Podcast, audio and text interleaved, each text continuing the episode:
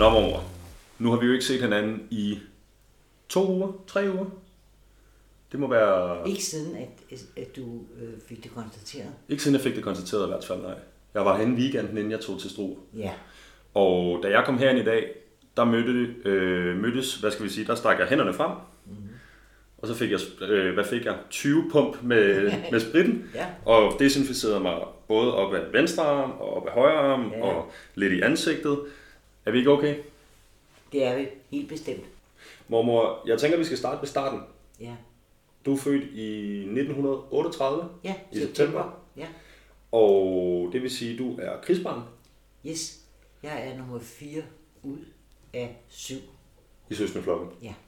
Og det vil jo sige, at du har oplevet øh, en masse kriser, men blandt andet også krigen. Ja.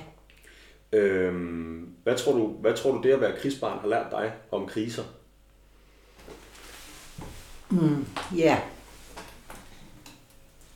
Det har nok givet mig en... Øh, altså, det har givet mig en erfaring med, at øh, ting bliver bedre. Mm-hmm. Og det tror jeg også denne her gang, det gør. Altså dengang jeg var barn, der vidste jeg, kendte jo ikke til andet, end at høre efter, hvad der blev sagt. Og mine forældre, de var ret gode til at fortælle, hvad der skete. Ikke? Jeg, fik, jeg fik at vide, hvorfor jeg ikke måtte dit, og hvorfor jeg ikke måtte dat. Og det var for eksempel sådan noget med, at, at øh, øh, opføre sig fornuftigt og tage hensyn til hinanden. Og lade være med at øh, klynke over ting, som, som var små, men prøver. Jeg kan meget tydeligt huske, da jeg var 6 år, 7 år, læs en bog. Altså, prøv at finde på noget at lege. Øh, lad være med at skændes. Vær, vær ordentlig ved din søster. Vi vil ikke have det der. Og, og dengang der var der altså ikke noget med at sige nej, eller det vil jeg ikke, og må jeg ikke. Der gjorde man altså, hvad der blev sagt. Og det havde jo både sine gode og dårlige sider. Fordi det var det, vi senere hen gjorde oprør mod i ungdomsoprøret. At vi skulle bare altid lytte på de voksne, men dengang tror jeg, det var en god idé. Og der var jo, dengang jeg var barn, der var jo, der var jo ting, øh, vi skulle tage hensyn til. Det var for eksempel, at vi skal, måtte ikke røre ved rullegardinerne, øh, som var sorte rullegardiner fra vinduerne. Og hvorfor måtte vi ikke det? Ja, det fik vi så at vide, at min far tegnede, at det lignede hvor der, vores boligblok. Hvis man så det fra luften, så kunne det ligne en fabrik. Og når der var flyver, der ville bombe, eventuelt over København under krigen, så øh, kunne de tro, det var en fabrik. Og derfor skulle vi overhovedet ikke røre de rullegardiner. Og det gjorde vi heller ikke. Og så, der var også andre ting, at vi ikke måtte. Vi, måtte, vi, øh, vi skulle, øh, når der var luftalarm, det kan jeg huske, fra jeg var helt lille, så øh, vidste vi alle sammen, at den, når den lød, ikke, så kom vores forældre styrtende ind og, og hentede os, og så skulle vi bare bære vores dyne, og så skulle vi jo ned i kælderen. Og jeg husker overhovedet ikke nogen øh, skrål eller skrig af nogen, der ikke ville, eller nogen, der var bange. Altså, det var helt klart, når de forældrene sagde, så gør vi sådan her, så, så havde jeg altså en tryghed ved, at så kunne der ikke ske mig noget. Så det, det var altså ret godt, og de har jo kommet lettere om ved det, end man nu åbenbart gør i dag, hvor øh, jeg ligesom kan høre, når jeg hører radio, og jeg hører gode råd til familier, hvordan de nu skal gebære sig med deres børn, ikke? at der er jo, de har jo flere problemer, end der var dengang, fordi der var ikke noget med at plage. Det var der simpelthen ikke. Hvad var der for nogle øh, restriktioner under krigen? Ja, det var for eksempel, altså jeg kan huske, øh, altså, altså vi skulle alle sammen være inde efter aftensmad. Ikke noget med at løbe ud.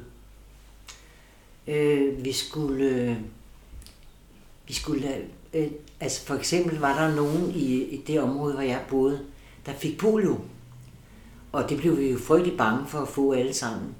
Altså, jeg kan ikke huske, at jeg selv var bange for det, men jeg kan bare huske, at der blev sagt, at, at, at man måtte ikke spise nedfaldende frugt, og man må ikke gå og sparke til nedfaldende blade, og man må endelig ikke, hvis man fik et æble, spise øh, hvad hedder det, blomsten på æblet, for det var der, den der polio sad. Og det tror jeg slet ikke er rigtigt. Det var en virus, jeg, altså, jeg aner ikke, hvor den kom fra. Men jeg kan bare huske, at der var nogle børn i mit område, som blev indlagt på hospital, for der var ambulancer, der kom ned ad vejen. og vi var bange for det der, og nabodrengen, han, han fik altså sådan noget, så han, han, blev, øh, han gik meget dårligt. Han, hans ben kom voksen forkerte vej åbenbart. Så altså, der var også noget med at passe på ikke at lege med alle forskellige. Altså man, man skulle ligesom holde sig lidt på måtten, men nu er vi heldigvis mange børn, som kunne lege med hinanden. Hvad fik I tid til at gå med? Øh, alt. Vi var rigtig dygtige til at finde på. Altså, der var jo ikke noget, der hed rigtig, det havde vi ikke råd til. Der var ikke rigtig øh, indkøbt legetøj. Jeg kan huske, at jeg fik nogle dukker, nogle små glasdukker. Øh, og jeg ved ikke, hvor de kom fra, men mig og min søster legede med dem dagevis. Så øh, spillede vi spil, og de voksne var med, for vi skal lige huske, der var ikke noget fjernsyn, og der var ikke nogen telefon, i mit barndomshjem i hvert fald. Så øh, de voksne forsvandt ikke fra os. De var der, og de lavede praktiske ting med os. Og vi var med til at lave mad, og vi var med til at gøre rent, og vi var med til at øh, luge. De havde sådan en lille bitte for, øh, gårdhave, luge derude, og altså, vi var med til alle mulige ting sammen med de voksne. Og de voksne var også med på at spille spil. Hvad spillede for nogle spil? For eksempel Ludo og Matador. Og ja, hvad var der ellers? Kort. Kort og kortkunst, Og så var der hønseringe. Og så var der noget, der hed terror. Sådan et spil, man kunne spille med nogle små øh, øh firkantede terninger. Altså, der var rigtig mange ting. De der hønseringe, dem kunne man rigtig øh, spille med os. Og, og lave lange lænker af, og mønstre af, og alt muligt. Og så øh, øh kunne vi hive øh, fnuk af tøjet, og, og så gemme, gemme det der inde i nogle bøger, eller nogle, eller nogle, nogle hæfter, som vi foldede sammen, så gemte man forskellige ting derinde, og så kunne man slå op i den bog og se, om man vandt noget. Hvad med, øhm, hvis vi efterlader krigen og øh, polio øh, mm. og går frem i tiden, mm. så ender du med at uddanne dig som psykolog. Ja. Det er du også den dag i dag. Ja. Jeg tør næsten godt sige, at du måske er den ældste ydernummerindhaver i landet. Det tror jeg næsten. det er ikke noget, vi ved, det er noget, vi tror. Øhm, og du er blandt andet øh, kriseterapeut eller krisepsykolog. Ja. Tager ud og øh, laver øh, hvad hedder det, terapi med hvad hedder det, bankansatte eller folk, Det gjorde jeg. Det gjorde du? Det har jeg holdt op med for en 8-10 år siden. Altså, og det er, der er nogle politiske grunde til at holde op med det. Bestemt. Men hvad, hvad fortæller man en, der lige er blevet troet med en pistol i en bank eller en kniv i 7-Eleven? Jamen, øh, der er det jo det, at, at øh, det er jo så let at sige, du skal bare, det, og det var godt, det gik værre, at den dur ikke. Altså, øh, på universitetet, der lærer man jo, hvordan man får, får folk til at, at øh, komme i gang igen. Mm. Og der er det jo tit nogen, der tror, man skal være oppe på hesten øh, igen. Altså hvis du kommer ud for noget, så skal du straks op på hesten, så bliver du det. Og det har altså vist sig i nogle undersøgelser, som man lavede blandt nogle sporveje, sporvejene eller busserne, hvad det var, i Aarhus. Det var, mens jeg læste. Der fandt man ud af, at øh, nogen, der havde været ude i trafikuheld af, af buschaufførerne, de, øh, dem troede man bare, de skulle bare køre igen. Men det viser, at der kom sygdom. Og det vil sige, at det man gjorde, det var, at man puttede stress oven på stress. Ja. Og det, som man skal gøre, når, når man er krisepsykolog, det er at prøve at høre, hvad folk selv har brug for. Og så længe folk føler, at de er ude af sig selv, så skal de have lov til at, at blive fritaget for det, der er svært for dem, indtil de falder til ro, så man kan begynde at snakke. Tror du, at man kan oven på den her krise fritage et helt samfund for noget, de, øh, noget, de føler stressende eller føler overbelastende? Eller hvad skal vi gøre på den anden side af det her? Nej, jeg synes bare, vi skal opføre os ordentligt. Altså, og det vil sige, at man skal, man skal prøve at lytte på, at, at det ikke er alle, der tænker på samme måde. Der er nogen, der bliver bange for ting, jeg ikke bliver bange for. Og det må man respektere. Mm-hmm. Der er også nogen, der, der synes, ting er farlige, som jeg ikke synes er farligt. Så man er nødt til at, at lade folk, folk tale ud og fortælle, hvad det drejer sig om. Og det tror jeg også gælder det, de her siger omkring børnene, at, at man skal prøve at, at, at lade børnene spørge, og, og så skal man fortælle dem det, de spørger om, og, og så skal man sige, har du fået fortalt det hele? Og, fordi det, det er ligesom om, når man får delt sine indre oplevelser, så falder det ligesom lidt til ro. Ja. Tror du, øhm, med, dine, med dine erfaringer i livet, og med erfaringer med kriser, med erfaringer med krigen osv., at du har været øh, bedre klædt på til den krise, vi står i nu? Øh, jeg tænker jo, og har tænkt meget på dig i øvrigt, om du har været, øh, følt dig ensom, eller om du har kædet dig. Øhm, Ja, jeg har ikke givet mig. Altså selvom jeg har været, været stærkt isoleret, så har jeg ikke givet mig, fordi jeg har ikke spurgt svært ved at være alene. Det ved jeg godt, der er mange, der er, så det må være svært. Og jeg tror ikke, der er noget generelt, at man kan sige, øh, hvad folk lærer det her. Det er forskelligt, hvor de kommer fra, for der er jo slet ikke alle, der har haft samme oplevelser, som jeg har haft. Øh, så man må prøve at møde hinanden og prøve at bearbejde og snakke om det. Hvad gjorde jeg der rigtigt og forkert? Jeg synes sådan set, det der, jeg lige har sådan lagt mærke til, det er, at de der øh, folk begynder at synge. Det synes jeg slet ikke er spor dårligt. Nej. At de lærer nogle sange at kende udenad, og de står og synger på altanerne. Ja. Og ja, det synes jeg er sjovt. Og så synes jeg også, at eller jeg tror, det er godt, og jeg tror også, det er opmuntrende for børnene, at de ser, at deres forældre synger. Ja. Altså, hvor meget plejer forældre at stå og synge? Jeg synes, meget af det, jeg ser, det er, at de har hovedet nede i en telefon. Jeg synes, Apropos. der, jeg synes, det er meget, meget fint, det her, Ja. at, at der, der sker noget. Jeg tror faktisk, at folk øh, opfører sig ordentligt, de fleste af os. Ser du noget ude i samfundet med dine psykologbriller på, hvor du tænker, det er måske ikke så smart, eller der er vist nogen, der ikke når at tænke sig ordentligt om her? Ja, men jeg synes, det er begrænset. Altså, jeg, jeg, jeg, altså, jeg tror ikke, det er værre nu, end, end det plejer at være. For der er altid nogle, nogle høveder, som, som ikke kan opføre sig ordentligt. Det er ærgerligt. Ja. Det, og det er ærgerligt for dem, det går ud over. Der har også været noget småsvindel.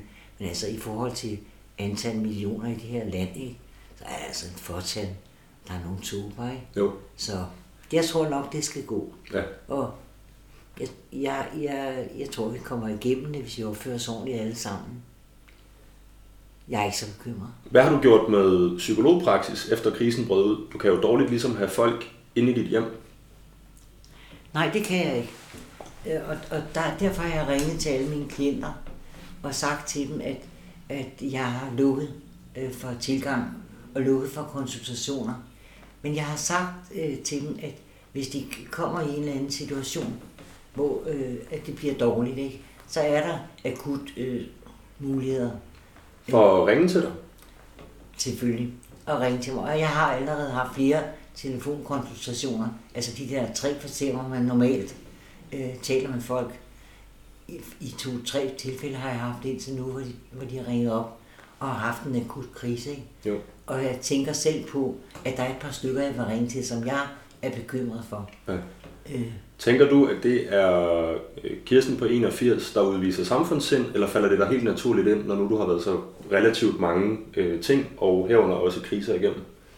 Øh, det ville jeg nok have gjort, øh, også hvis jeg selv var syg, øh, og, og ikke kunne have det. Er, det er sket før, at jeg har måttet lukke en måned, og, og det forstår folk godt. Ja. Og så er der også nogen, der selv, før jeg selv begyndte at lukke ned, har sagt, at de vil godt passe på, for de ved jo også, at jeg er ældre, Ja. og de færdes rundt i samfundet, om ikke vi skulle udsætte det lidt. Og det har jeg sagt, det var jeg rigtig glad for. Ja. Så er der faktisk også nogen, der har ringet og spurgt, hvordan jeg havde det. Ej, hvor skønt. Men jeg har det også godt med mine klienter. Mormor, restriktionerne er jo blevet forlænget til efter påske nu. Øh, det vil sige, de, øh, de, de første to uger der er blevet til en måned og så videre. Hvad, øh, altså, hvordan holder man optimismen ved lige derhjemme, øh, hvis man for eksempel er blevet sendt hjem, uden at kunne arbejde hjemmefra, eller ikke har noget at tage sig til? Jeg synes, det er vigtigt, det du spørger om. Fordi jeg har, jeg har savnet det selv. Øh, altså, det er jo ikke alle, der er så optimistiske som mig. Øh, men jeg, jeg kunne godt forestille mig, at det ville være en glæde, ligesom at få at vide, øh, hvem er det? Øh, er, der, er der nogen af alle dem, der har været i respirator, der er udskrevet, eller de samme, der florerer? Øh, sådan så man kunne også få at vide, at der var nogen, der kom over det, selvom de havde været alvorligt syge. Og man kan sige, øh, så vidt jeg forstår på det hele, så er det ældre mennesker øh, mest, der er ramt. Og så er det mest mænd. Øh, men jeg synes, det ville være fint at få at vide, at nu er der så så mange ude i det fri, som vi har kureret med det, vi så havde. Sådan så, at man kunne sige, okay, det går den rigtige vej. Ja. Hvad med sådan noget... Øhm, økonomien står også for skud. Hvad med sådan lidt langsigtet optimisme? Hvor skal man finde den? Altså, vi er jo sådan et godt land. Og det, jeg synes, det er så fint, at man sætter menneskeliv over økonomi, heldigvis.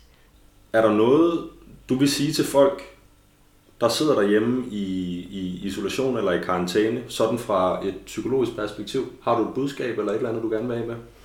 Ja, altså, øh, altså det eneste problem, jeg sådan set har nu, det er, øh, at øh, jeg, jeg tænker på, hvordan det går min familie. Jeg er bekymret for øh, jer unge mennesker, som går rundt i samfundet. Nu er jeg ikke lige bekymret for dig, fordi du har været syg og er blevet rask.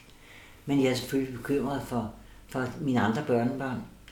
Og jeg, jeg synes, det vil være forfærdeligt, at, at, at de står jo i, og de gerne vil besøge mig, og det må de ikke. Og hvis de skulle besøge mig, så skulle de få skyldfølelse over, hvis de havde smittet mig og alt muligt. Så nogle ting tænker jeg på. Ja. Så jeg vil sige, at vi skal stå det her igennem. Det var altså ikke evigt. Det er der ingenting, der gør. Altså, tror jeg ikke. Så altså, det kan godt tage en måned eller to, og så kommer vi igennem det. Og så bliver vi klogere alle sammen. Tak for din tanke, mormor, og tak fordi du vil være med. Selv tak.